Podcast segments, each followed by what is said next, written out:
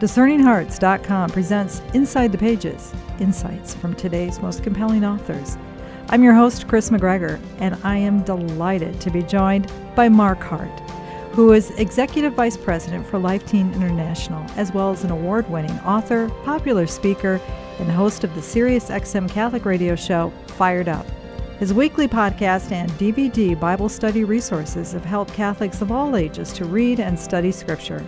With Mark Hart, we go inside the pages of Behold the Mystery, a deeper understanding of the Catholic Mass, published by Word Among Us Press. Mark Hart, thank you so much for joining me.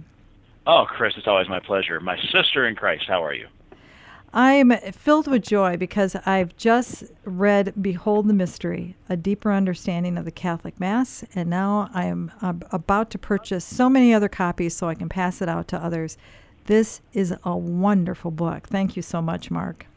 Oh my goodness, I'm so humble. Thank you. You know, it's you know, when you write a book, you just really hope something good's going to happen. It's, it's sort of akin to sending your kids off to college. Like, okay, I've done my part. Now go do something good and make me proud. You know, like I hope something good happens. So I'm I'm really really hoping that it blesses uh, the church in some small way.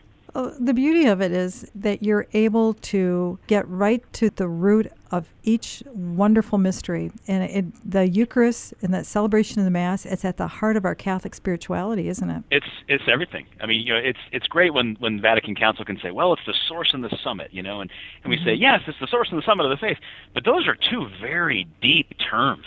I mean, our church is saying that everything we are, everything she gives us flows from the altar and and ought to flow back to the altar. And it's, it's so much more than just a quote unquote Sunday thing that this is what we're designed for, that, that we're designed for God. You know, we're designed for worship, we're designed for Mass. And I'll, I'll be the first one to out myself, put my hand up and say, for most of my Catholic life, even my adult Catholic life, that was not the way I approached mass. That was not that's not what I saw. That's not what I experienced in Our Lady of whatever in whereversville, mm-hmm. wherever. You know that many of us have that experience. We go to mass dutifully, religiously. Maybe many of us are very in, maybe we're very into the liturgy. But maybe for, for many of us, it's it's all we can do just to make it through. We're trying to corral kids. We're trying to stay focused. I mean, let's be honest. We're in a we're in a overstimulated culture where there's constantly screens and constantly you know just noise and so now to to to walk away from that kind of that kind of busyness and frenetic pace to walk into a church which is oftentimes it it feels a lot almost too quiet from what we're mm-hmm. accustomed to in our, in our in our in our lives. I mean, we fill our lives with noise, sometimes on purpose, sometimes it's just what happens. It's not our choice. But then to walk into an environment that can be so quiet, and then to surround ourselves in a very close space with people we may or may not know, and then to enter into this language that, that doesn't necessarily fall off our lips if theology is a second language, and to enter into this mystery. And that, that's where I think a lot of us go wrong. The Mass is a mystery. The Trinity is a mystery. Our faith is a mystery, and our church celebrates the mystery. And we live in a culture that doesn't do that. We live in a culture that says, solve the mystery. And that, that's why, that's where the, the title came from, and that's what the hope of the book is, is to say, but if we take a second look, if we look at things with the eyes of heaven, Mass really comes to life. And Mass is, is not just intriguing, it's exciting. And we, we're, we're not supposed to solve them. The Mass is not a mystery to be solved, the Mass is a mystery to behold.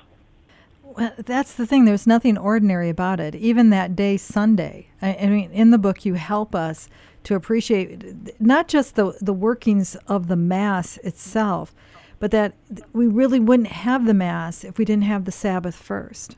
Exactly. The whole when we go all the way back to the beginning, you know, sometimes we, we want to dismiss the beginnings of Genesis as well. They're not they're not biblically ac- they're not accurate. I mean, God didn't create the world in six days, and we forget that our church teaches that the writers of Genesis were not trying to give us a how that God created. They're not trying they weren't they weren't trying to write a scientific textbook, even back in the day. But the narrative structure they used through allegory, what the writers of Genesis were trying to communicate to us was not the how of creation, but the why. Why did God create us? Because we come from love, for love, to love. We are we come from the love of God. And when God creates, everything has purpose. And when God commands us to rest, it's not because He's tired of creating. It's not, well, I spun Saturn into existence and then I made penguins and boy, I got to put my feet up on my divine ottoman. That's not what God's doing. You know, when God mm-hmm. rests, he, he gives us the Sabbath rest because we need it, because we need to enter into rest, not just physically but spiritually. We need to enter into and rest on Him, almost like like Saint John, the beloved disciple, resting upon Christ's breast at the Last Supper. We need to rest in God. We need to find our our peace in God, our strength in God. How much different our Mondays look if our Sundays were spent not just at Mass, but really entering into our time with family really resting in the Lord, not catching up on everything else that has to be done. And when God designs the cosmos and God creates, when the Creator creates, it's supposed to point us back to the Creator.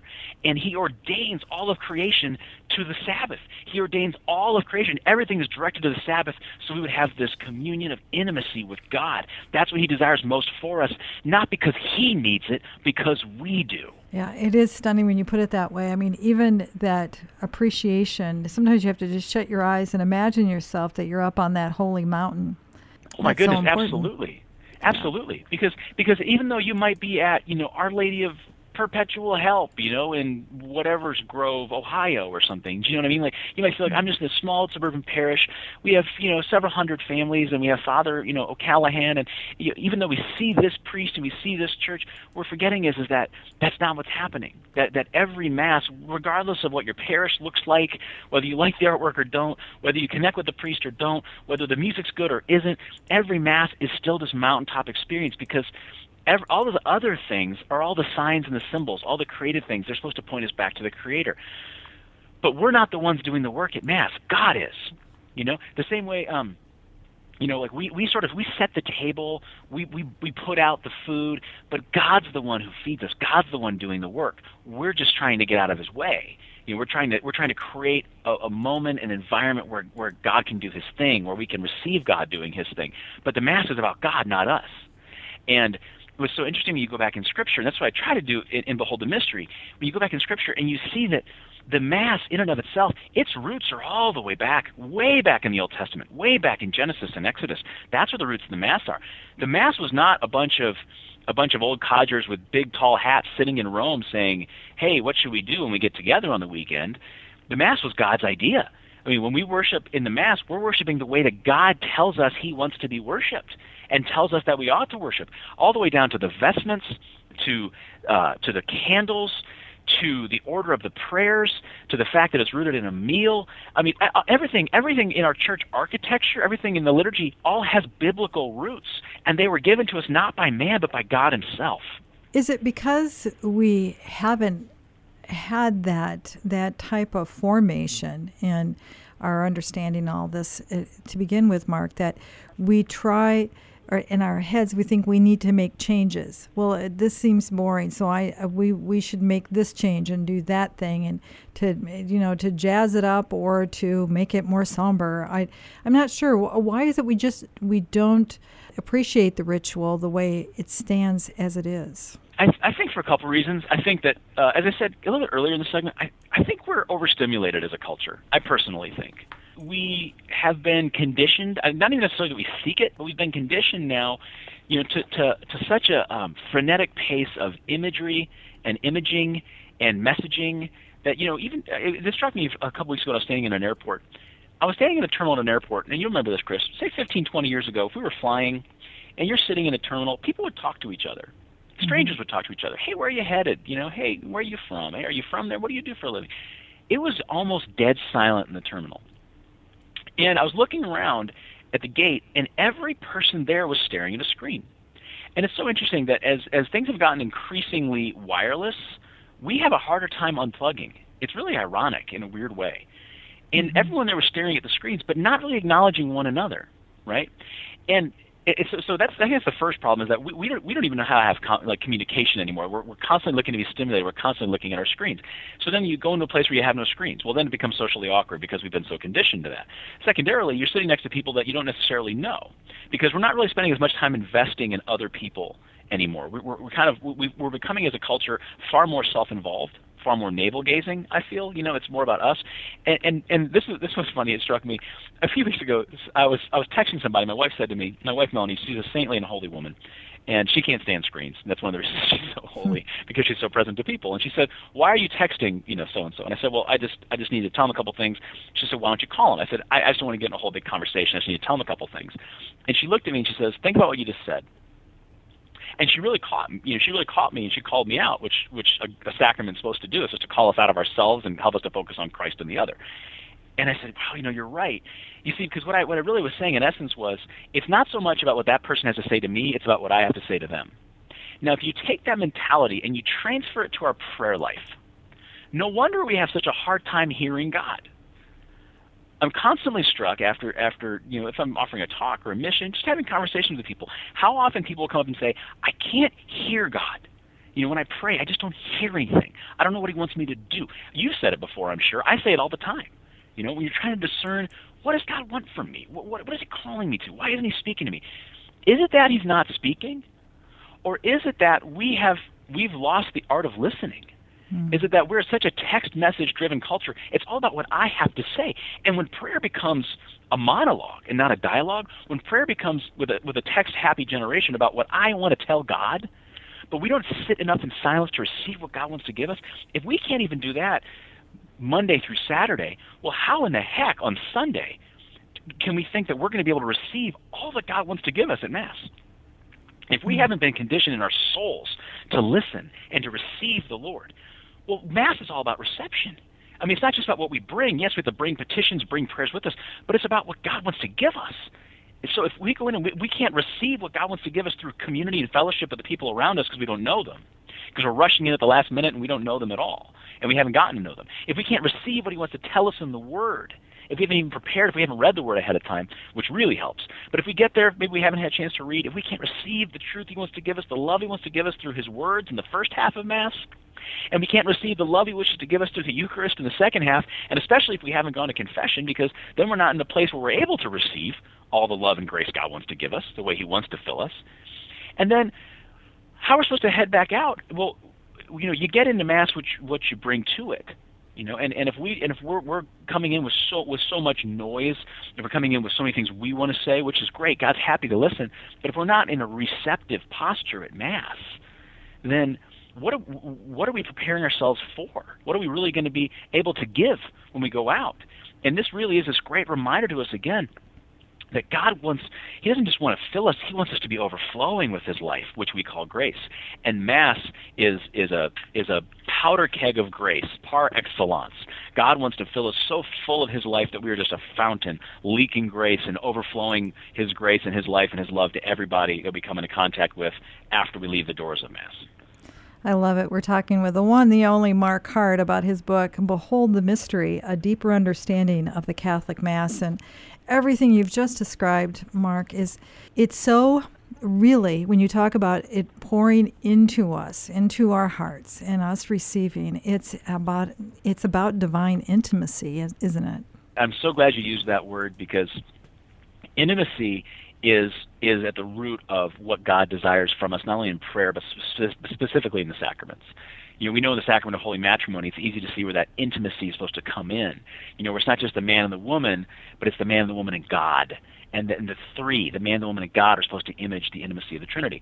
But the word intimacy has been hijacked in our modern culture. At least I think it has. And mm-hmm. it's taken on all sorts of connotations and denotations that it was never really designed to have. The word intimacy is really interesting. It comes from a Latin word which means to make the innermost known. And and any married couple who has a, a, prayer life, whether a vibrant prayer life or, or just a, a nominally good prayer life, any married couple who has a, a prayer life who's honest would be willing to admit, I would say, that prayer between this between spouses is just as intimate, if not more so, than than the conjugal union. Because in prayer, you're not just offering your body, you're bearing your soul. And mm-hmm. there's a, there's a different level of vulnerability that comes with that. And there's a beautiful level of vulnerability that comes with that, so much so that it's designed to actually enhance the physical intimacy between a husband and wife, for instance. But that prayer, that intimacy, is what God desires for us. because he knows. This is why it says in the Old Testament, you know, I'm a jealous God. Is it because he's threatened by human love and human intimacy? No, it's he's jealous for us because he realizes that nothing else is going to fulfill us and satiate us the way he can, and he wants the best for us because he is pure love. You know, and, and mass is this great intimacy. And one of the things that, that I, I, I focus on later on in, in Behold the Mystery, later on in the book, is to, to kind of offer what not only what Scripture reveals to us, but even what some of the early church, what some of the mystics and great saints pointed to in the Mass, and that is that Mass is not just a celebration of the Sabbath, though it is, and it's not just a celebration of sacrifice, though it is, the sacrifice of Christ to the Father on our behalf. And it's not even just a sacrifice of Easter Sunday, although it is. It's not just a celebration of, of the resurrection. That every single Mass is a wedding. It's a wedding feast. If you look throughout Scripture, throughout the Gospels in particular, the, the analogy that God uses more than any other to explain to us our relationship is that of a husband and wife in, in a sacramental marriage. And every single every single mass is a wedding because Christ is the groom, as we know from Scripture, and the church is, is the bride. And what, what what what happens at every single mass? The church, the bride, goes forward down the aisle to meet Christ, who is the groom at the end of the aisle, and then through the consummation of the Eucharist, the consuming of the Eucharist, the two now become one. Why? So that we can go forward and bear fruit. And this is I, I found even talking to, to lifelong Catholics, cradle Catholics, it's it's when you share these realities that the church is not hidden but that, that are just plainly written in Scripture, when you point to where these realities come from, it's revolutionary. It's mind, it's mind changing, soul altering, life altering. And, and I love that. I love being able to, to, to share this with, with, especially with cradle Catholics, to say, I never had any idea that that's what was transpiring at Mass. I, I never viewed it through that lens before. And it really is, it, it takes everything that we've known over the years in the liturgy and it, it gives them a new, deeper, new, deeper expressive meaning. It, it's, it's almost like breathing fresh oxygen for the first time again. It's absolutely life altering. At the end of each chapter, there are wonderful questions there that not only could a group use to have to foster discussion, but there are also great questions that individuals could use to journal and to really kind of deepen in their own uh, prayer time. Oh, thank you for saying that because I, I'm one of those people that when I read a book and there's questions, I usually don't read them. I kind of blow on to the next chapter, you know. Mm-hmm. Um, and so I really wrestled back and forth with should I should I put questions in here? And it was it really was a prayerful decision. I was really praying, saying, God, you know, it, it's going to take more time. Is it really necessary? Is it worthwhile?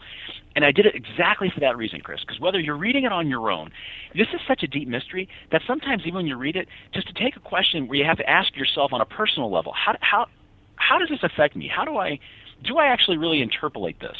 And and I specifically put them in not only for personal reflection, if, if people like to journal or they just like to process a little bit slower, um, but I, I put them in specifically too for groups, for people that say, hey, whether you have a, a formal book study at your parish, or whether you're just looking for something to do with maybe some some some friends, some brothers in Christ, some sisters in Christ, some other couples, some other people from the parish, where you don't have to have a, a formal group leader. You can just say, hey, we're, you know, the five of us, the ten of us are just going to just have our own copy. We're going to read a chapter or two a week, and then we're going to get together. We're going to pour a cup of coffee, pour a glass of wine. We're just going to talk through the, the questions and and share kind of what my my own Catholic experience has been, you know, and this is what's been so exciting. There, there are there are parishes. There, I, I've had a couple priests call, and they bought a copy for every single family in their parish. And they're having mm-hmm. nights when when families can come together, and they'll just discuss different facets. They'll, they'll read two, three chapters at a time. And I got I got a note from I got a note from a, a soldier who's in Iraq, and there are five or six of them, and they don't have they don't get to have mass every week. And it's one of those things that that I think we just take for granted here in America you know that, that um, you know so many of us we have access to mass every day. I mean, much mm-hmm. less once a week, and it was so great. There was there was a lieutenant in the in the United States Army, and he wrote me and said we don't get to have mass except once a month. He said, and we, we listen to your podcast online in terms of the, the mass readings. We've been reading the mass readings together as, as a few of us from the unit who are Catholic. We get together on Sunday mornings and we, we read the readings and we listen to the podcast. And he said, and then we found your book and we've been reading through your book and discussing it. He says, and it's so cool because we're Catholics from very different regions and very different backgrounds, but what brings us all together, even beyond the flag, what brings us together is that we're Catholic. He says, and we're sharing, and it's been really, really great for our Catholic community. And I can't even tell, I was just, I was speechless, speechless. And that's the power of the Mass. The Mass unites. The Mass unites us beyond time, beyond geography, beyond culture, beyond social status, beyond economic status. The Mass, through the last 2,000 years, unites us. It unites us as a people. It's it's the one thing in the course of the week that unites us so fully with the communion of saints, even beyond just intercessory prayer. It unites us with the saints. And it unites us with those beloved mothers and fathers and grandparents and family members and friends who have gone before us and who are now in the throne room. It unites us all. And as St. Alphonsus said, it's, it's in that time immediately following the reception of the Eucharist during that Eucharistic meditation. It's in that time, more than any other in the course of the day or the week, that we are closer to God in the flesh, closer to the heart of the Father than we are anywhere else in the week. And we're closer to our loved ones who have gone before us and who are in the communion. There's no place like the Mass to connect with those that we love who are already with our Lord in heaven. This makes me want to go to Mass right now. Me too. yeah.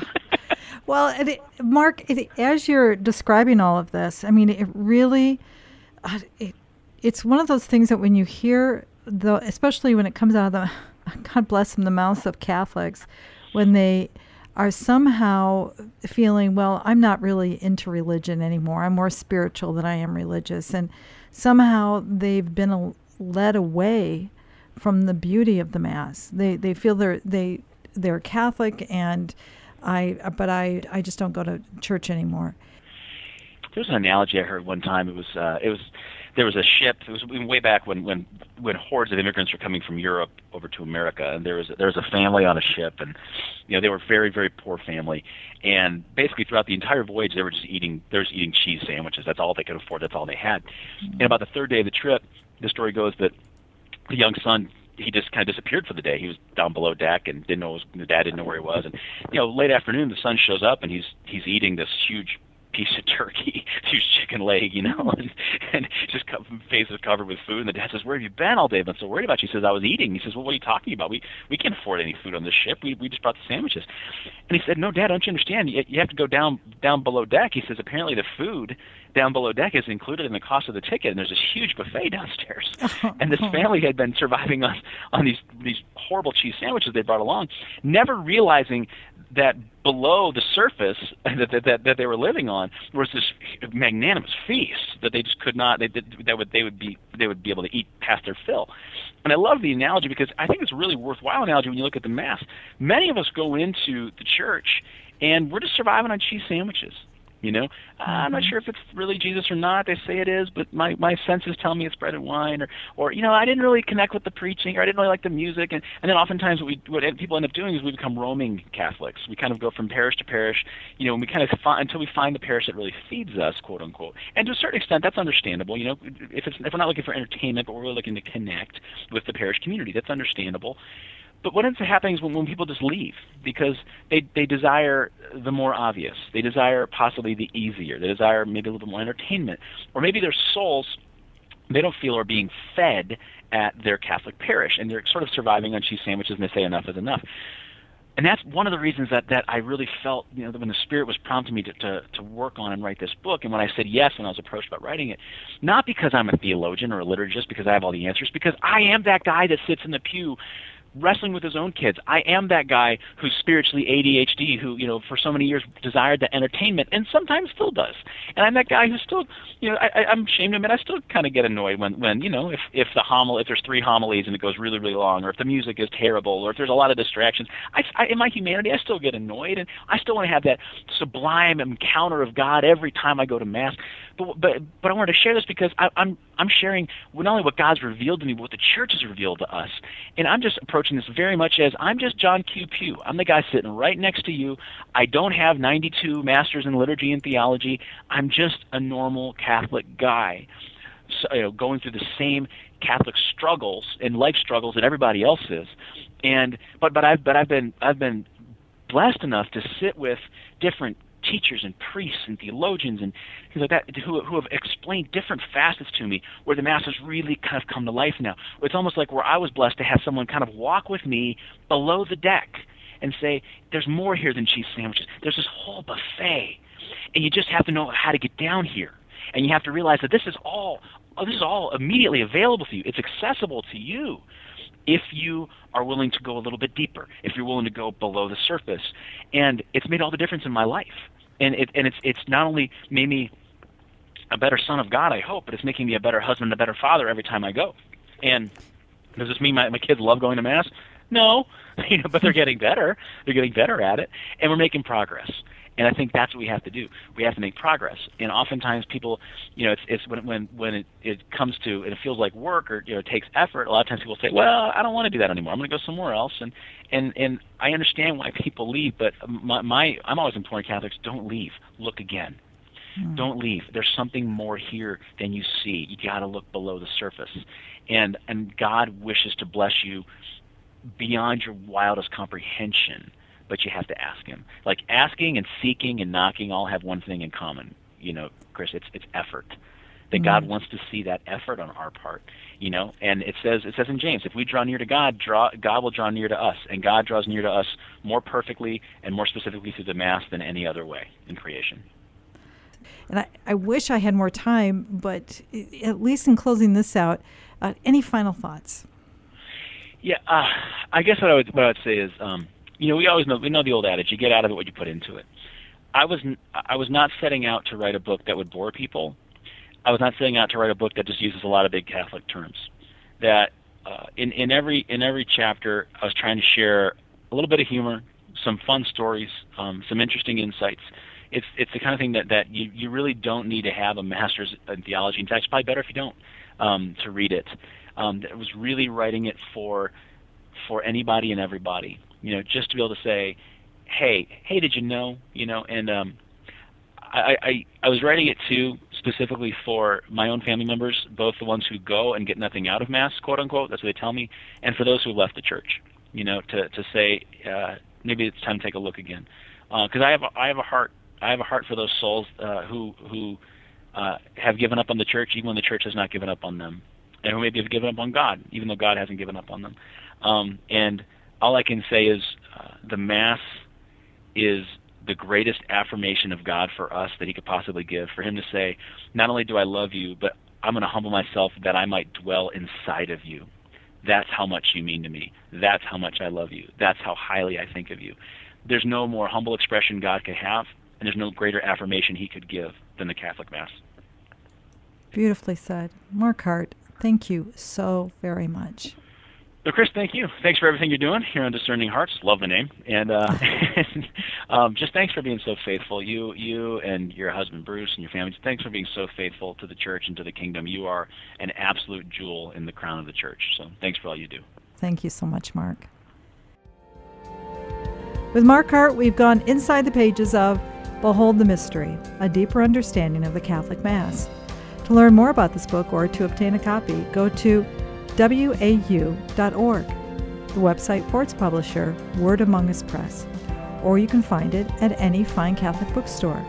To hear and or to download this discussion along with many others, go to discerninghearts.com. This has been a production of discerninghearts.com. I'm your host, Kris McGregor. Join me next time for Inside the Pages, insights from today's most compelling authors.